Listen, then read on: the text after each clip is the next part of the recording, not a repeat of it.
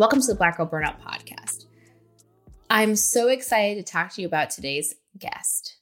Our guest is Brianna Holt, an author, writer, and reporter who's just released a brand new book called In Our Shoes on being a young Black woman in a not so post racial America. Brianna has spent years covering identity and race and culture for outlets like the New York Times, GQ, The Cut, Complex, and many, many more. Her release in Our Shoes is a memoir of essays explaining what it means to be a Black millennial woman in America today and the stereotypes and preconceived notions that often shape that experience. I have dug into this book and have loved it. There's been some highlight chapters for you about burnout, about body image, about what it means to be Black and a woman in today's world. She dismantles myths rooted in racist histories, and she aims to help readers learn, empathize, reflect, and act. About Brianna herself, she's, as I said, an author, writer, and reporter living in New York City. She mostly writes about music, identity, and culture, and her writing's been published across some highly recognizable publications that I've already mentioned, including BuzzFeed, The Daily Dot, Quartz, and is a features reporter for Insider. In Our Shoes is her first book. But the first book, I'm sure, of many more thought pieces from this incredible woman. We have a great conversation this week, and it all kicks off and starts with her talking about what brought her to writing in our shoes, what brought her to making some changes in her life that ultimately had her opting out of the struggle and opting out of burnout. I can't wait for you to hear this interview. Let's not wait any longer. Let's dive right into our part one of our interview with Brianna Holt, author of In Our Shoes.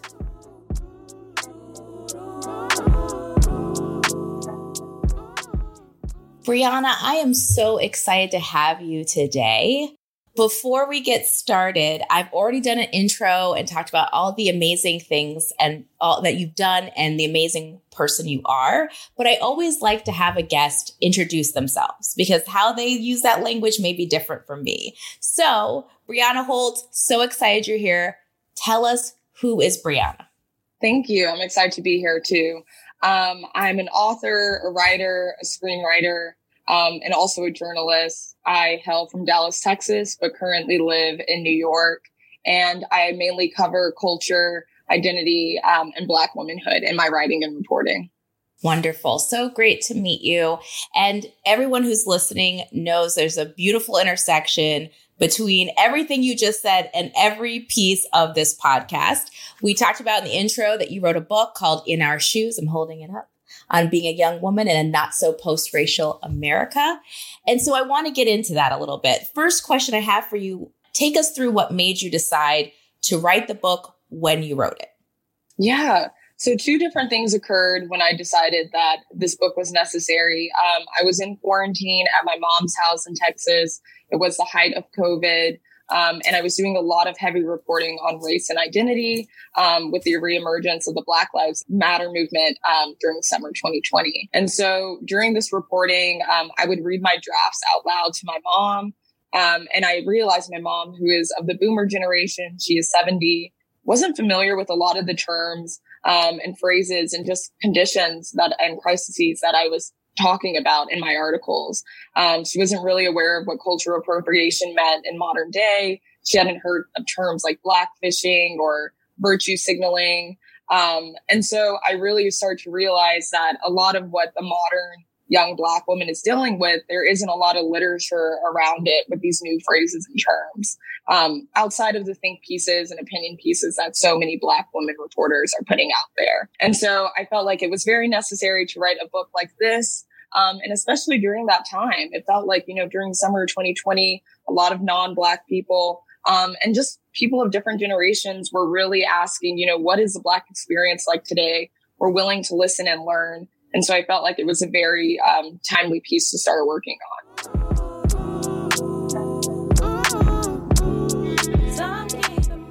Did you know Black Girl Burnout has a YouTube channel now? We created this channel to give you even more bonus content, things you will not find on the podcast, like Hey Girl Chats. This is where we build community through conversation with ordinary women like you and myself. It's informal, it's fun. We guarantee you're going to love it. Also on the channel will be affirmations dropped monthly, as well as guided meditations and all our guest interviews. So head over to YouTube and opt in by subscribing to our channel and catch all the new content.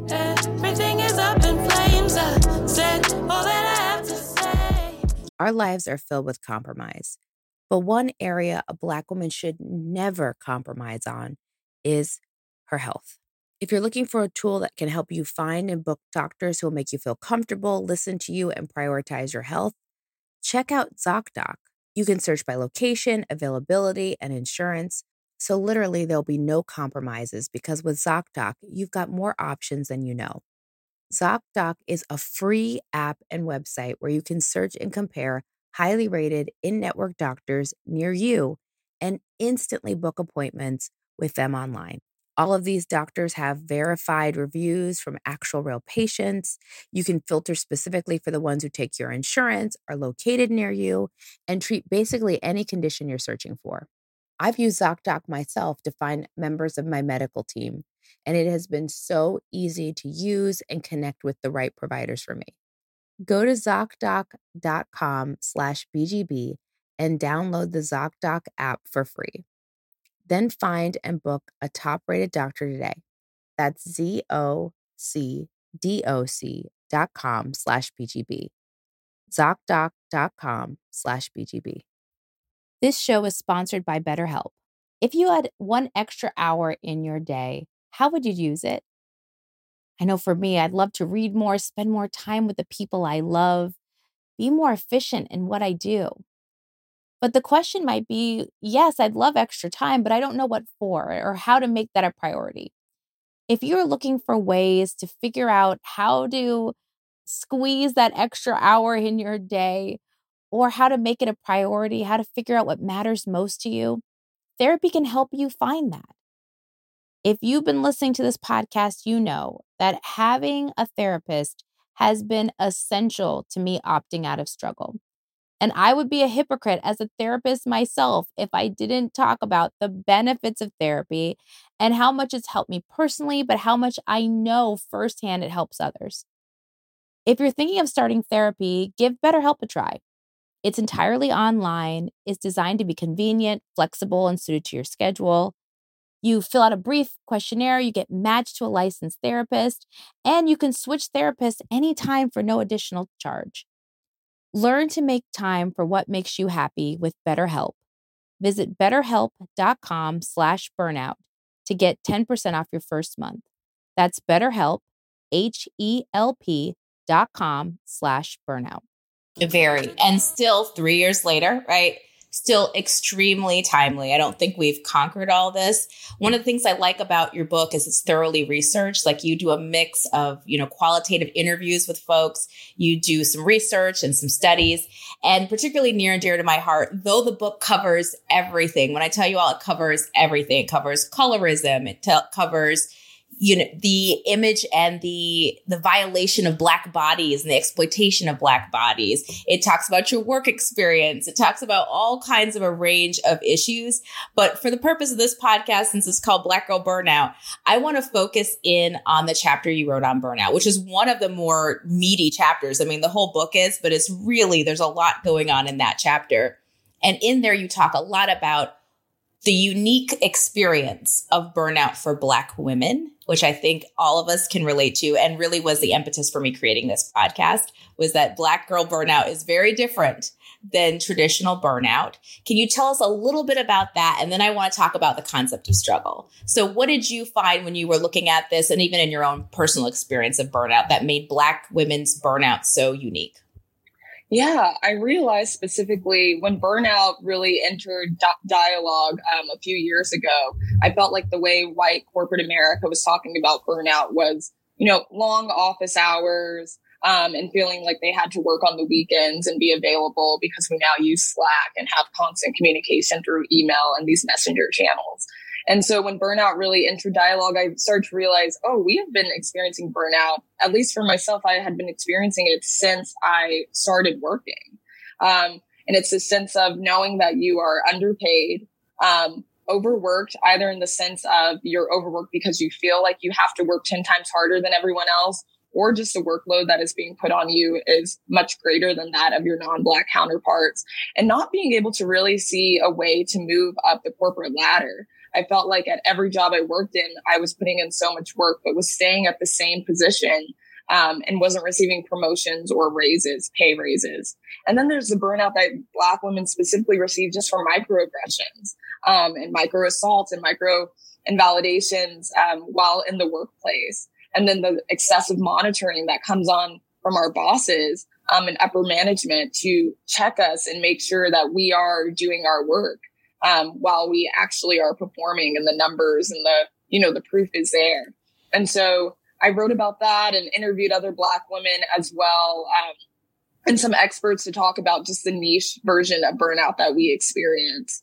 And um, yeah, I think there's what I realized when writing this is there are ways, some ways that we can kind of step back to make sure that we aren't experiencing this as much. We're lucky to be in a generation where a lot of us can work remote now, thanks to COVID.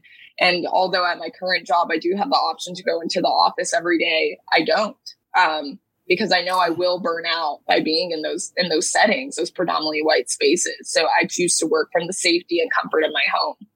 Yeah, that's definitely been a huge shift. And we see that, that when people talk about returning to work, some people are very excited, but there's a specific demographic that is very excited to return to work. And most likely it's white males in leadership positions versus folks who are entry level workers and folks in marginalized identities not feeling it, particularly black women are much more happy and flourishing. And that ties into a quote I'm going to read directly from your book that you said, No black woman, you're, you're quoting this conversation between you and Kenya Crawford.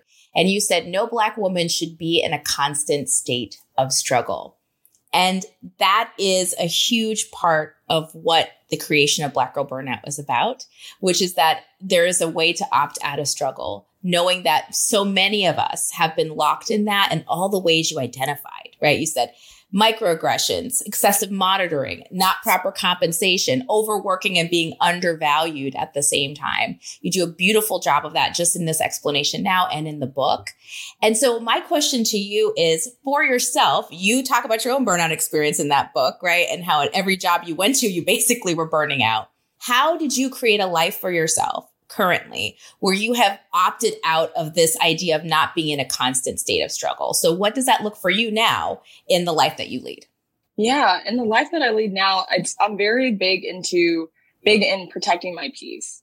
Um, yes. by all means necessary. And so protecting your peace and, and also there's privilege that comes with protecting your peace. As I mentioned, I have a job where I'm able to work remote. Not every black woman has that option. And so I do have the choice to decide to stay at home. Um, but also you can protect your peace just by through the different relationships that we hold with people. I feel like I talk about in the book, a lot of black women feel like we enter relationships, whether they're romantic relationships, friendships, um, sometimes even with family members where we are doing a lot of serving and not being serviced in return, where it's a very imbalanced relationship. And so as I got older and even writing this book, I started to reflect on a lot of the relationships that I hold um, and just deciding like, if this isn't serving me the way that I'm serving it, then it's not for me anymore. So I'm, um, I would say my vetting skills for romantic partners are much better, um, but also friendships as well. I also don't really engage in um, unnecessary conversations and small talk and banter at work. I have learned that that doesn't serve me in any way and really much, very much exhausts me. And I've learned that um, my contribution to those conversations can be seen very differently than the people who I'm having the conversations with. So the whole idea of making friends in the office, making friends at work, and gossiping, etc., it's just something that I do not include myself in at all because I do not trust um, HR. I don't trust a lot of the non-black people I work with. I don't trust for my words to be um, in a Slack message and someone can just misconstrue them. So I'm very just um, when it comes to work, I do my job and I check out. Um, I also I don't work longer than is asked of me, um, and I I also do not take on additional work unless I'm being compensated for it because we do have proof that other people do receive compensation for the extra roles and tasks that they take on. And because I don't see that happening for me or for the black woman I've worked alongside, I just don't play into this whole moving up the corporate ladder, putting in all the extra work. Um, because I don't see it benefiting any, it, it doesn't benefit me. And it makes me think also of code switching. It's something that I've stopped doing so much in the office. I wear braids now, and that was something that I felt I couldn't do in corporate settings. Um, but when I had my hair straight, I was still the most underpaid person on my team, and I wasn't um, excelling or moving up the corporate ladder. So it just got to a point where it was like, who is this even serving? It's not serving me. So really, just finding the ways that I'm not being serviced, um, moving away from those situations and those people. Love that. Definitely it shows the journey to you healing your relationship with work. And when you talk about one, protecting your peace, who is asking the question, who does this serve? A lot of the times you talk about those conversations, getting pulled into them, they're not for you. They're not for you. They're not being invited to it. No one's actually caring about your answer from the perspective of how this makes you feel or how this heals or grows a relationship. Love that. Love you talking about basically the concept of reciprocity in your relationships and how you've set boundaries. You know, plug for an episode of y'all. We had an episode called Opt into Reciprocity where we go through how to establish reciprocal friendships, partnerships, both professional and personal. And you encapsulated that beautifully when you talked about I now vet people in a different way. And the vetting saves you yourself a lot of heartache the only working your hours saves you a lot of heartache and inevitably has you opting out of being in a current state, a constant state of struggle, as your book mentioned.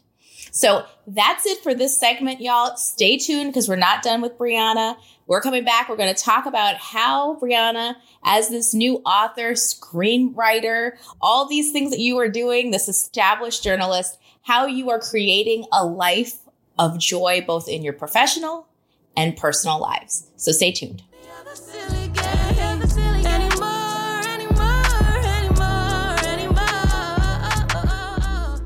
So that's it for today's episode.